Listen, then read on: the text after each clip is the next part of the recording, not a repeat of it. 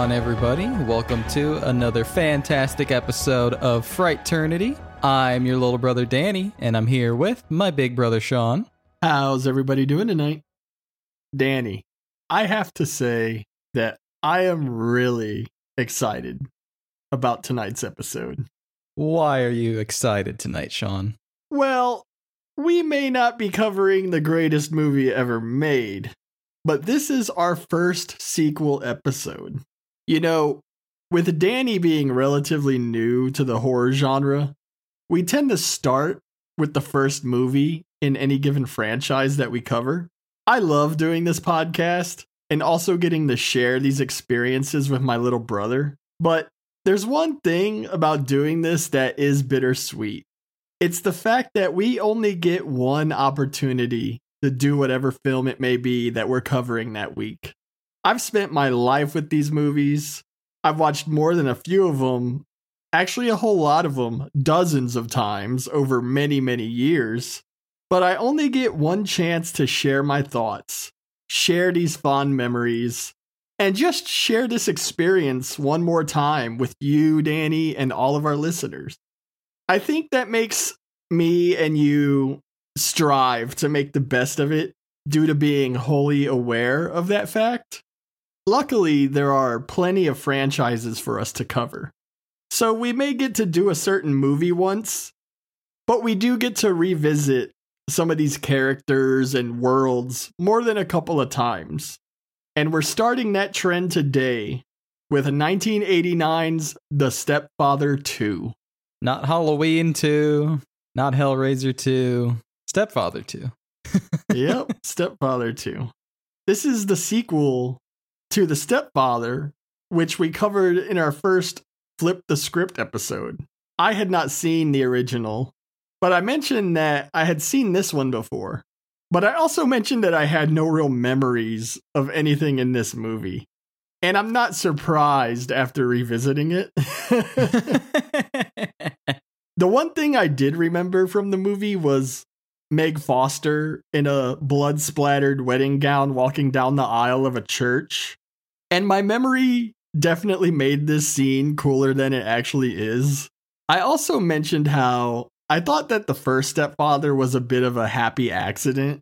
I felt like that movie was a failed attempt at a thriller that just so happened to work well enough as a slasher to succeed. Well, here we kind of get the opposite. We get a slasher that masquerades as a thriller, and I have to say that the results to me are a little less than favorable. I don't out and out hate this movie. It is directed by Jeff Burr. He's more than serviceable when making movies. He's done From a Whisper to a Scream, Texas Chainsaw Massacre 3, Puppet Master 4 and 5, and Pumpkinhead 2. And I love all of those movies. And we also know, Danny, that you have a raging hard on for everything lost, and that includes Terry O'Quinn. So let's dive right into The Stepfather 2 and see what kind of mileage you get out of it. Absolutely. Can't wait to get into it. But before we start, just wanted to say you can follow us on Twitter our handle is at Frighternity. DM us, like our tweets, retweet us. Just go over there and say hi. We'd love to interact with you. We have an email, frighternity at gmail.com. That's frighternity at gmail.com. Send us questions, comments, anything at all. We'll get back to you. We have a YouTube channel. Go over to YouTube, type in Frighternity in the search bar, and our channel will come up where we upload previous episodes of the show every Wednesday. Every Wednesday, those episodes go up over there and they have a bit of a visual treat. So if you're a fan of the show and you're going through the episodes again, go over on YouTube, give us some views because there's some surprises over there that you'll just have to go and check out. So go over there, give us some likes and subscribe, and give us some ratings on the platform of choice that you choose to listen to Frighternity on because it really helps us. We want to grow and expand our reach into the horror community. We want to be the number one horror podcast on the internet, and we need your help to do it. So thank you to all the listeners out there. Keep doing what you're doing and keep up to date with everything Frighternity is doing on all social media. So the movie starts with a short audio and visual recap of the violent conclusion to the first stepfather before we see Jerry Blake wake up from this nightmare. He's in an asylum and we watch him fondle the scars on his chest before he analyzes a miniature of an idyllic street in the suburbs. If there's one thing this movie does great, it's matching the tone of the original. It definitely feels like a continuation. Yeah, in some parts, they definitely nail the tone and certain aspects of the character of the titular stepfather. They definitely get some stuff right. Yeah. But if there's something off about the movie, it's the pacing. Because having to start off in the asylum and catch everyone back up on what happened definitely eats up some running time. It's not terrible stuff, but it causes our new chapter to get rushed a bit. I find the asylum scenes to be pretty much a drag all the way through because we know what's coming. We know the stepfather is going to trick whoever he needs to trick to escape. And it's not really exciting. It's nothing extraordinary happens. It's just a little boring. And I think that's the perfect word for this entire film is it's very boring. Yikes. Even in 1989, I think we knew who was going to see The Stepfather 2, so I don't think it's completely necessary to re examine all of this. But yeah, Jerry Blake spends a lot of time talking to a new therapist who clearly wants to give him the benefit of the doubt and help him out. This therapist is trying to gain the trust of Jerry, and Jerry plays along, but like you said, we know he's got ulterior motives. By God, Danny, there's a woman out there who needs a new husband and a child in desperate need of a new father. And Jerry Blake's going to bring it to him. there are kids out there just waiting to be called slugger. so we see therapy sessions taking place between the recreational time Jerry spends in the wood shop making tiny houses and models of people. No birdhouses, oddly. I guess what's the point, right?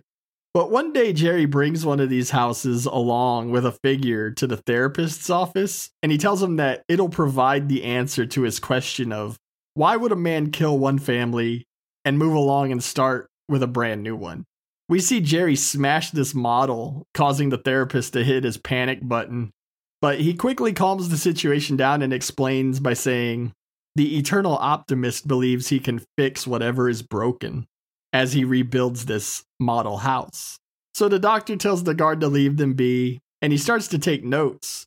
But we see Jerry pick the figure up off of the floor and he pulls a hidden blade from inside of it. And he rams this blade into the back of the neck of the therapist. And as this therapist dies, Jerry hits the panic button and sneak attacks the guard who comes in.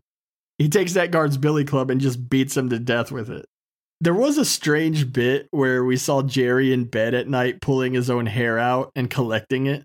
And we see as Jerry escapes the asylum, he's still as clever as ever as he's wearing the guard's uniform and he now has that mustache that he's crafted out of his own hair. And so begins The Stepfather 2. How did he get it to stick on his face? Craft glue, I assume. well, there's another answer there, but I'm not going to go there. we then get this nice Henry esque random act of violence as Jerry approaches a man fighting to get some luggage in his trunk. And Jerry offers to help this guy out.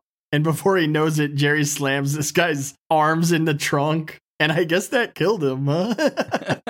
So Jerry takes the car, takes the guy's possessions, finds a hotel, and he starts crafting his new appearance.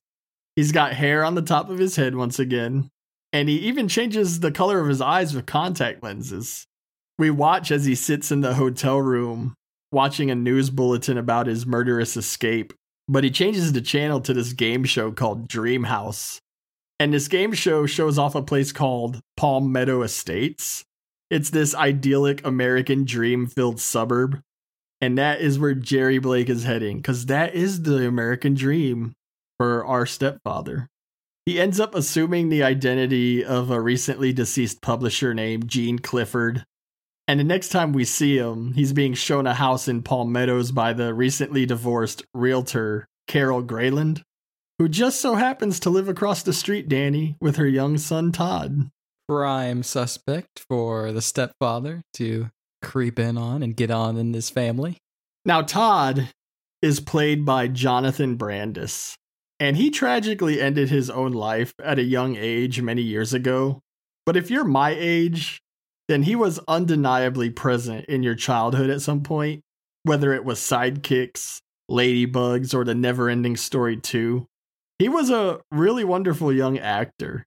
His contributions to horror are limited, but almost everyone surely remembers him as the young Bill Denbrough in the TV version of It. And we also get him here in The Stepfather 2 as our next child in peril. I am a bit surprised that they went with a boy, but Jonathan Brandis was more than capable, and he's one of the reasons that I can't simply hate this movie. Yeah, he does a good job, and I too was a little shocked that they went with an, a boy and not a teenage girl this time. I guess my only complaint is that I feel like Todd doesn't have a whole lot to do in the film. I wish he had more to do, but when he's on screen, he's pretty great. He's in some of the better scenes in the film, in my opinion. Yeah, I agree with that statement. Definitely. So Jerry moves into this house, and before the night ends, we watch Jerry as he watches this home dating service videotape. And the women on this tape are just Jerry's worst nightmares.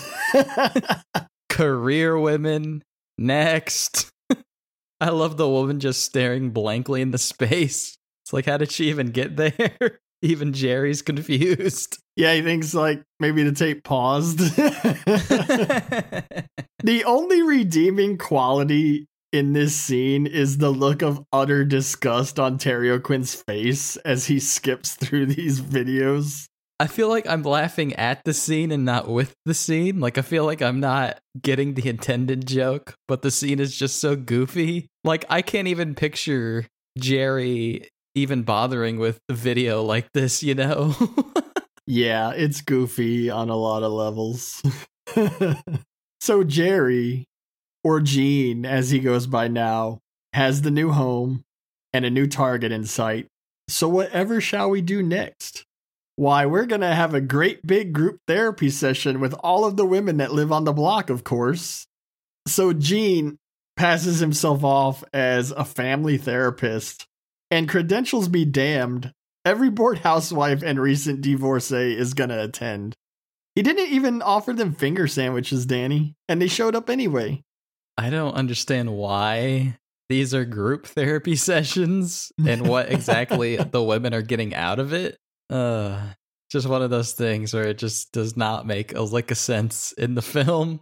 And plus, I don't buy Jerry as a therapist or a psychiatrist. Like in the first film, he's something of a salesman, and that totally fits in line with his character because I feel like being unhinged just comes with the territory of being a salesman and all that work entails. But here, it just I don't know. I don't find it believable. I don't think it services his character at all. I mean, all he really says is, "Oh, I'm about the family." I think all the problems begin and end with the family, but it just doesn't make sense and it's not fun. I find these therapy sessions to be some of the worst scenes in the film, especially this first one with that awkward humming joke scene, whatever the fuck. yeah. Unfortunately, I knew exactly what this woman was talking about when she explains her husband's obsession with her humming show tunes. Not that I or anyone should want that image in their head. But you do kind of have to love Jerry's conservative traditionalist naivety here. I thought that was funny where he's like, Do you have any idea why he'd want you to do that? yeah, the saving grace is Terry O'Quinn's great acting. I mean, just the, his reactions as Jerry, just completely taken aback by what he's hearing, this debauchery. yeah, he even jots down some notes one can only imagine what he wrote down. we also learn more about Carol's marriage troubles and we meet her best friend Maddie, played by the always lovely Caroline Williams. So Jerry's doing his research on Carol here, and he learns that she's holding up decent enough ever since her dentist husband ran off with his secretary. But her son Todd, much like Stephanie in the first film, has been taking the change kind of hard. But we know how good our stepfather to be can be with children, and we watch as his relationship with Carol and Todd blossoms over these next few scenes. I love that part when uh, Jerry's taking a bag of groceries out of his car and it just breaks on him. I don't know why, but that part makes me giggle every time. And then Carol comes over and helps him out, and we see that Jerry just only buys frozen food because he doesn't know how to cook. Classic American dad. Were those the most 80s looking TV dinners or what? they didn't even look real. They looked like, you know, when kids buy like fake grocery toys, that's what they look like. yeah. like those hollow boxes. yeah.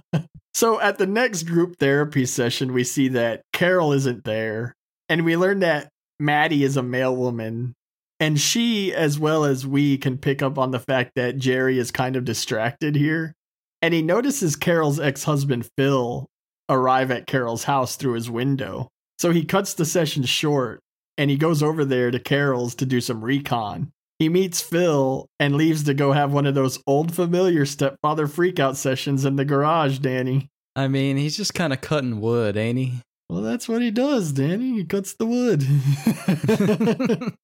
At the same time, Maddie comes back over because she left her work hat in his house and she finds the door unlocked, so she walks in and she attempts to take a peek at Jerry's notebook. And oh, how I wish we got a Patrick Bateman's secretary discovers his notebook moment here, but I digress. it's like they want to set up Maddie as being like on the trail of Gene and finding out the real truth, but it's really never enough to go anywhere until the end when it's more or less just handed to her, you know. Eh, it's Right. Again, a little boring. yeah, and that's why Todd didn't get anything to do because Maddie, the friend, gets the Stephanie role in this one, you know, where she's the suspicious one. She's almost like a combination of Stephanie and Jim Ogilvie from the original. We don't talk about Jim Ogilvie here, Danny. hey, if there's one thing I'll say about the Stepfather 2 is there's no B plot. Thank God. The A plot's bad enough. so Jerry quickly catches Maddie. He manages to give her the genuine creeps as he stares her down and sees her out of the house. But back to the situation with Phil and Carol, this really throws a wrench in Jerry's plans because we see Carol confiding in Jerry about the situation the next day, and he convinces her to let him have a chat with Phil before making any decisions just to make sure that things are really on the up and up with Phil. And when Phil arrives later that night, things get off to a tense start as Jerry tells him that Carol couldn't bring herself to tell him, but she wants no part of him. But when Phil goes to leave, wanting to hear this from her own mouth, Jerry stops him and tells him it was a test to make sure you were for real.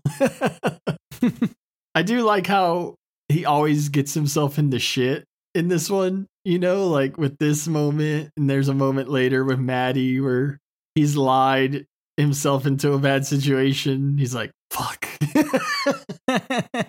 it's almost like he just wanted Phil to go away. And when he realizes that isn't going to happen, it's like the murderous stepfather turns on and he's like, wait, come back. Let me kill you real quick.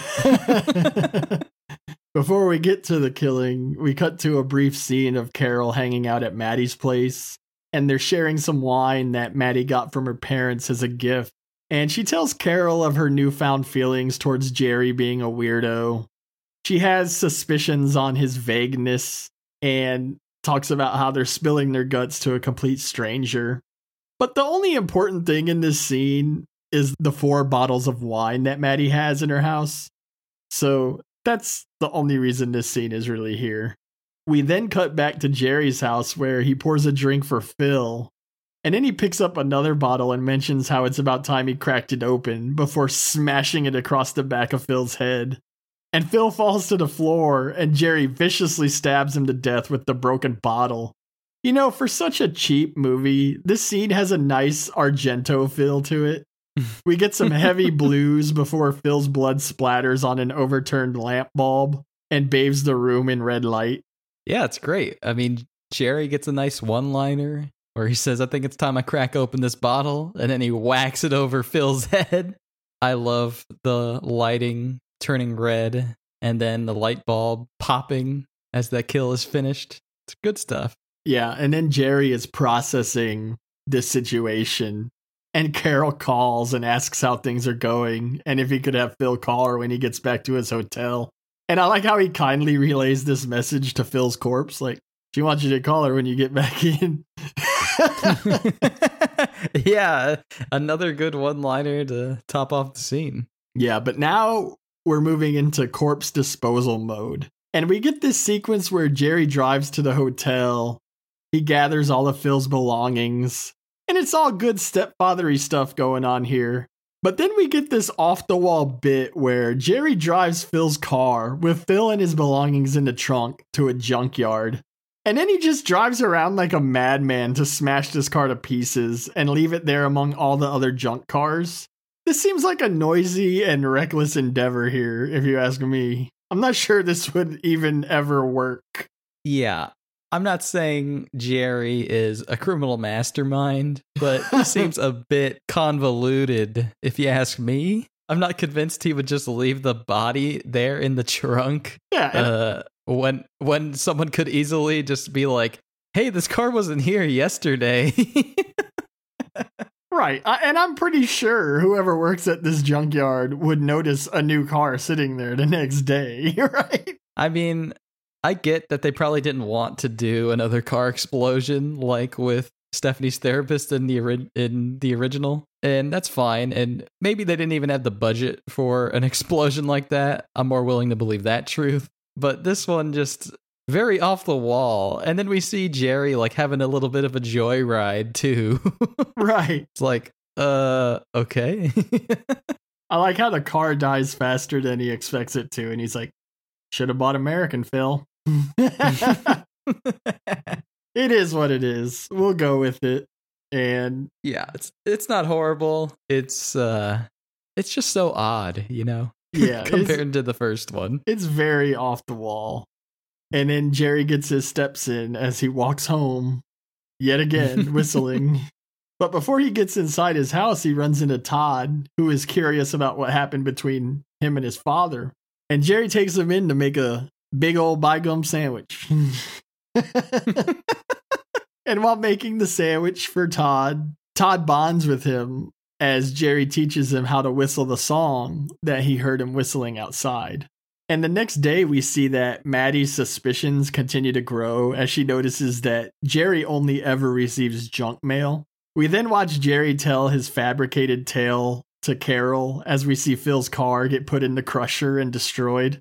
We should have got some gore in that scene. I know, dude. Like, come on. I wanted some blood erupting out of that trunk. Just a little bit just to sell it. You know, it didn't have yeah, to be much. Right. Just put, just buy. All you had to do was buy a jug from the party store and just throw it in the back of the truck and crush the car. Yeah. I'm sure something would have happened. I'm not saying have a hand stuck out the trunk, just a little blood, you know? just a little bit leaking. It would have been fine. It would have been great. But it just, it's like, I don't believe a guy is in that trunk. I'm sorry. right. We then see Jerry profess his fondness and adoration for Carol, and the path to stepfatherdom is restored here, Danny. Things are moving fast now, too. Uh, you know, I mentioned earlier that the Asylum introduction really cut into the sequel story's runtime. So it's here at a backyard barbecue that Carol and Jerry announce their engagement. And this goes over with everyone except Maddie, who only has her best friend's safety in mind, but Carol's a damaged woman and doesn't need to hear this at the moment. Later on, we see Jerry and Carol embracing, and Jerry backs away, exclaiming his approaching need for a cold shower. and at the same time, Carol isn't bothered and is ready for some action. But the traditionalist Jerry informs her that he wants to do this right, Danny. It's his first marriage. and Carol can't help but be a little put off by this. Worse yet, though, just as things are looking up for the stepdaddy to be, Maddie finally gets that break, and she finds a class reunion letter addressed to Gene F. Clifford, and it's clear that he has lied about his identity. she calls Jerry and has him meet her in a public place where she confronts him about this. And Jerry attempts to lie his way out of this situation. But unfortunately for Jerry, Gene F. Clifford was African American. You know, he tries to tell her people can change a lot in 30 years, but not that much, Jerry. Not that much. As she shows the picture of the all black basketball team. I can't seem to find you in this photograph. Well, I've changed. so, caught in his lies, he tells Maddie that he wants the opportunity to tell Carol himself. So, Maddie agrees to give him until five. So, obviously, Maddie is not long for this world at this point. but before Jerry slays Maddie, Jerry decides to go rail Carol. and in the bedroom, she discovers all of his scars. And he tells her that one of his patients heard voices that told them to do that to him. So the scars kind of cover for his prudishness, and we get our requisite sex scene in The Stepfather 2. You know, it's kind of nice here to see the lengths of manipulation that Jerry goes to to secure his soon to be wife's love with Carol. You know, she's just so infatuated by him. It's like at this point, he can almost do no wrong, you know, especially when Maddie was trying to warn Carol about him and she just wasn't listening at all. So it is nice in this film. I'll give it credit where credit is due, as we do see the blossoming relationship and how one can become infatuated with a man like Jerry Blake. Yeah, especially this scar reveal scene. Like, it was touching. It wasn't like pay it forward touching, but it was touching for this movie. Yeah, it definitely hits those notes. And there's a couple scenes in this film where it's like, you know, this is touching, and Jerry does make a good point. But he, we also know as the audience that he is a murderer, so we know he's kind of full of shit. But yeah, that's the great dichotomy with the stepfather character. Yeah. And all this time, Maddie is impatiently waiting and she's attempting to call Carol, but Carol's at Jerry's house in a fuck coma. and with Carol's. oh, shit. and with Carol asleep, Jerry makes his way to Maddie's. And it isn't long before she's hearing noises around the house. She arms herself and searches around before she gets startled by a cat in the trash. She lets the cat out of the house when Jerry suddenly sneaks up on her and strangles her to death. I thought this was a decent strangulation. I thought Caroline Williams really sold it.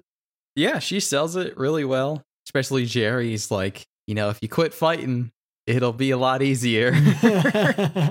nice touch with the tongue squeezing out of the mouth. Good stuff.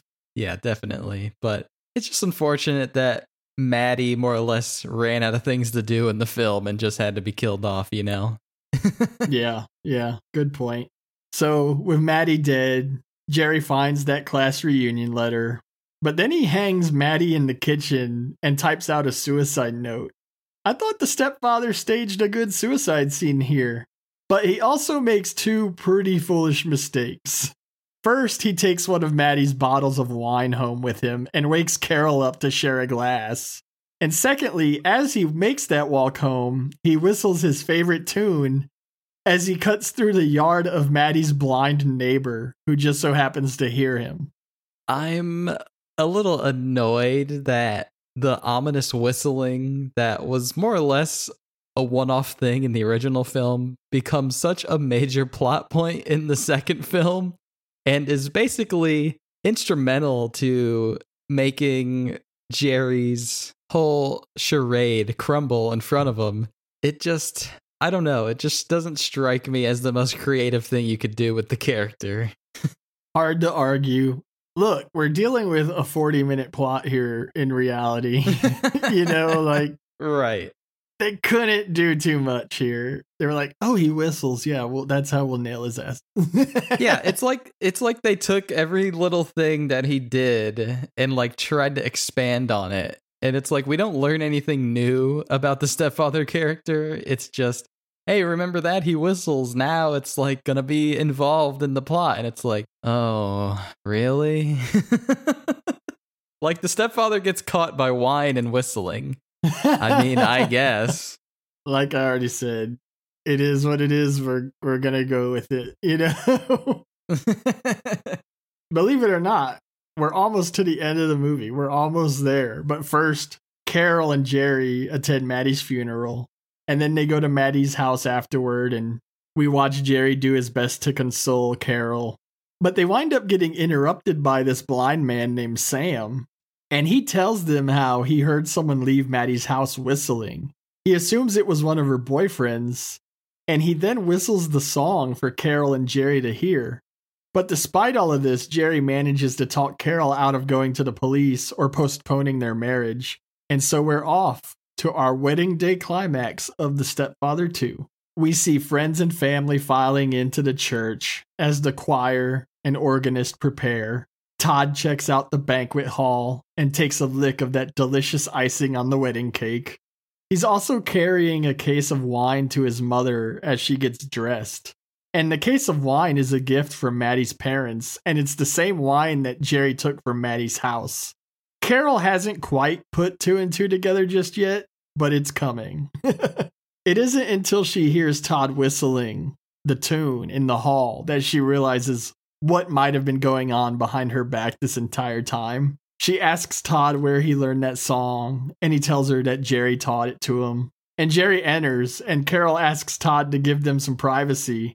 And Carol straight snaps on Jerry here, carving through the bullshit like that soon to be wasted wedding cake. And Jerry was so close, Danny.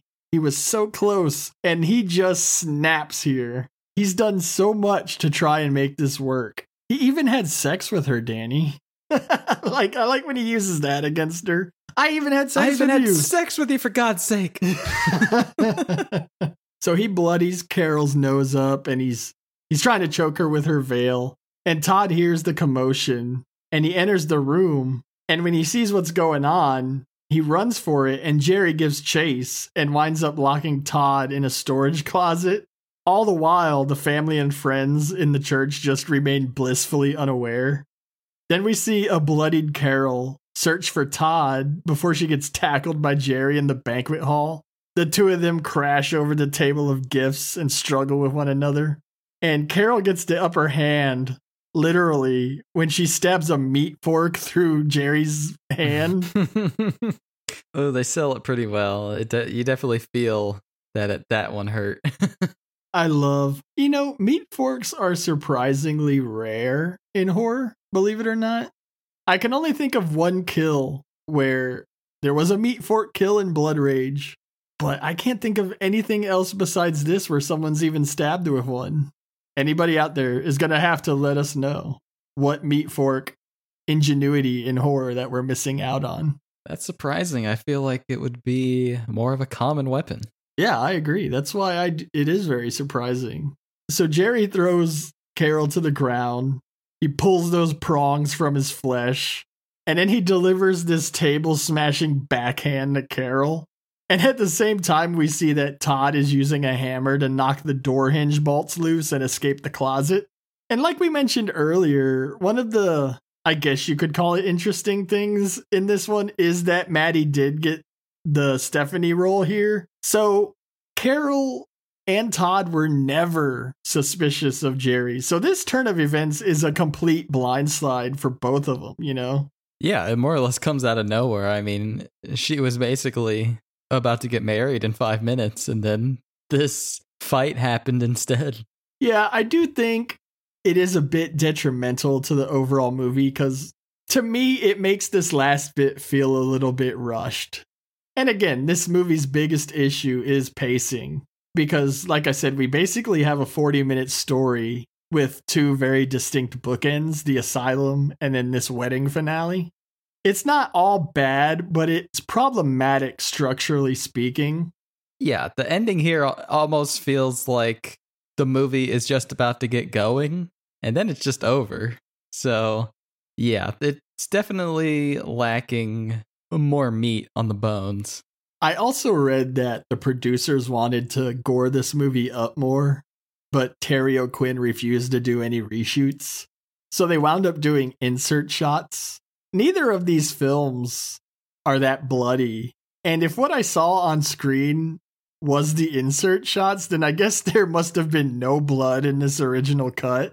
We are about to get some good bloodletting here, though, because Carol manages to stab Jerry through the shoulder. And Terry O'Quinn does have some great reactions to getting hurt. he grabs her and pushes her across the room, and they wind up knocking over the wedding cake. And we get this pretty decent artsy shot of the bride and groom falling off of the cake, toppling towards the floor. And they smash into pieces right as Jerry throws Carol through some doors. Jerry tells Carol that he just wanted to take care of her before he pulls the knife out of his shoulder and stalks towards her. But before he can get to her, Todd arrives and smashes Jerry's knife wielding hand with the hammer. And we see Jerry fall to his knees and he asks Todd, You wouldn't hit me again, would you, slugger? well, he would, Jerry. He would. Because Todd smashes the claw end of this hammer right into Jerry's chest. And yet again, the ever loving stepfather gets it right in the heart, Danny.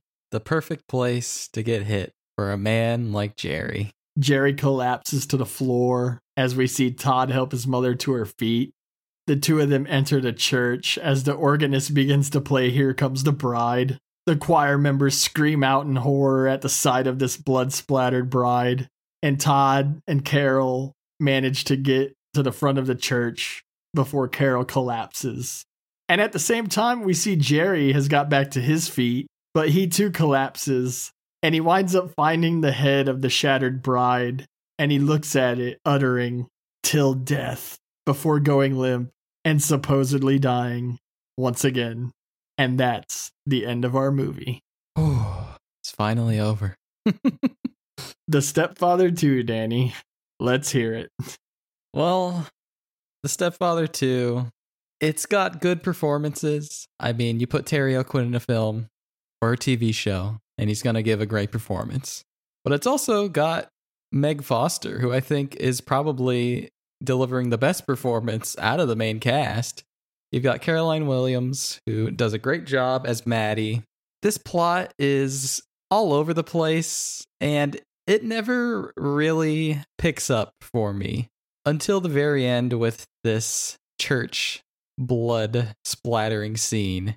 But it just isn't enough, and nothing in the film is enough to make me care. Not even the performances, not even the return of the titular stepfather. Even as much as I love the original film, I just can't seem to care much about this one. There's some decent kills, some decent gore here and there, one or two artistic shots in the film that are worth seeing, but overall, I just find this to be a bit of a slog and just hard to get through. And it pains me to say that because I don't like shitting on films. I try to see the positive in all of it. And there are de- some definite positives, but if you're a fan of the first film, I really can't say if you're going to like this one or not because for me, I definitely was not a fan. But who knows? Maybe you'll like it. So check it out. Stepfather 2. Well said. And it's hard to argue. it is a slog, but it's a horror slog. So take it or leave it. a horror slog is a better slog than any. Definitely. Well, you can't say that the Stepfather 2 didn't up the body count. That's one thing I'll give it. Yeah, unfortunately, it still doesn't give us too much to choose from. But did you find a favorite kill, Danny? I have a feeling we're going to pick the same kill. But my favorite kill of the film is Phil getting it with that broken bottle. You got it right. That's mine too. I just love how spontaneous and unhinged this kill feels. Especially Jerry. He almost doesn't seem like he really thought it out too well. He's just operating on instinct. And we get that great one liner about time to crack open this bottle. And then he thwacks it over Phil. And Phil's just like utterly confused, like, no, please don't. And then I love a good uh, stabbing with a broken bottle. That's always great. And yeah, you do get that wonderful red lighting in the room and then the popping of the light bulb. And then you get another great one liner after Carol asks Jerry to relay the message to Phil. and then Jerry talks to Phil's dead body. So it's funny. It's got some decent gore. It's got decent shots. So I think it's the most well crafted kill in the film. And it, apparently it's yours too, Sean. So why don't you give me your opinion? Well, yeah, like I said, I just really like the low rent Argento vibes that this scene gives off. and I'm sure that there are Argento fans that are going to scoff at the thought of comparing anything in this movie to any of his work, but I'm doing it. I don't care. At me. Let me hear what you got. Adam. Don't at me, at him. we also do get some great psychobabble from Jerry here. It almost reminds me of when Norman kills Duke in Psycho 3. Like, I really like when someone murders a person while espousing their values. like, what the You're killing somebody, though.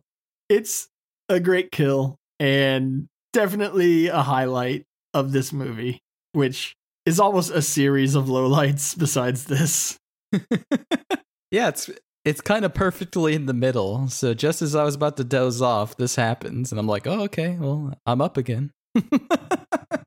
well, I have a feeling that we may choose the same scene also. So why don't you let me hear what your favorite scene is? Oh, I think you're right. But I actually have an honorable mention. Okay, awesome. We didn't even bring it up. But my honorable mention is when Jerry pours his Rice Krispies and puts his ear up to the bowl to hear him snap, crackle, and pop. I almost forgot that scene was in there. that was pretty funny. yeah, I laughed out loud when that scene came on. I was just like, why is this here? Like, this is so goofy. I love it. He's got this look of childish wonder when he puts his ear to the bowl.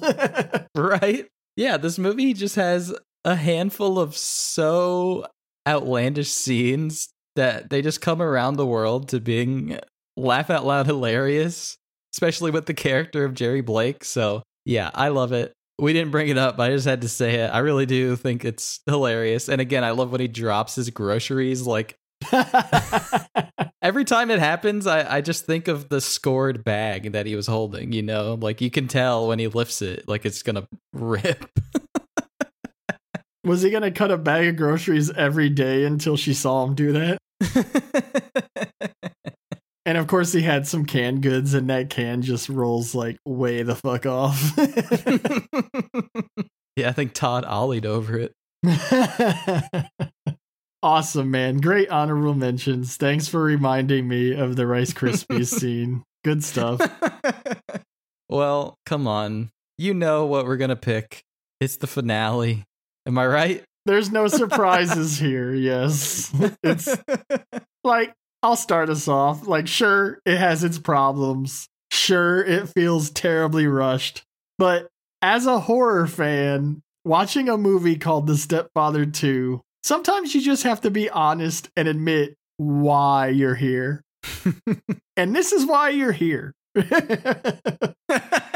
If these two stepfather films get anything right, it's definitely the violent finales. And if you were a young horror fan like me in the late 80s and early 90s, and you rented The Stepfather 2 or you saw it on television, it gave you a few cool things. And I'm talking a few. And the best of which is definitely this finale. It's not as memorable as I remember, but at the same time, I did have vague memories of this. So it clearly did something just right enough to barely cling on to my memory bank. but yeah, look, if you're a horror fan watching The Stepfather 2, this is why you're here. And there's nothing wrong with that. Yeah, absolutely not. Yeah, it's so funny. Like, clearly there was something that stuck with you, but upon your rewatch, you're like, man, this is what stuck with me. yeah, really. I couldn't help but think I was like, man, this is not as cool as my memory. Like Some films are just like that. Some you just you're better off living with that memory than trying to relive the moment. Definitely. But yeah, it's got, you know, Jerry taking that knife to the shoulder and just getting up like nothing, still walking. I love when they crash into all those presents. yeah. You've got the steak knife through the hand. You've got that decently artistic shot with the cake topper fastly approaching the ground as Jerry and Carol are wrestling with each other. And then it finally shatters as Jerry throws Carol through the door. And to finish it all off, we get two nice hits with a hammer. So it's pretty decent. And I think the church, you know what it is? I think the church as a set piece is what makes it memorable. Just this whole wedding day church setting is definitely unique and it has something going for it. It doesn't hit the whole nine yards, but hey, it gets halfway there.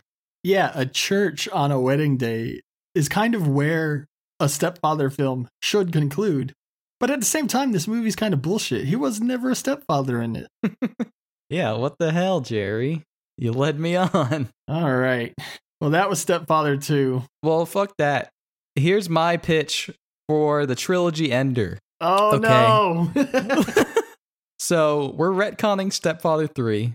Get that shit out of the way. We bring Terry O'Quinn back, and he's now an old man. He has a family. He finally succeeded. And he has a granddaughter who's very tech savvy. You know, she's on TikTok, you know, whatever. She's got a social media presence, and he doesn't like this. So they definitely butt heads and they clash. And then she starts to investigate and hear about these old murders that happened Jerry Blake and Gene. And then, you know, stuff comes ahead. The old Jerry starts to come out. Come on, you know this is going to be good. Terry O'Quinn, if you're listening, come on, sign on. I'll write it. I'll be the writer, and we're going to call it The Grandfather. Ooh. How's that for an ending to the Stepfather series? Come on. You know that's good. Green light it. it's not a family if you use your phone at the table, honey.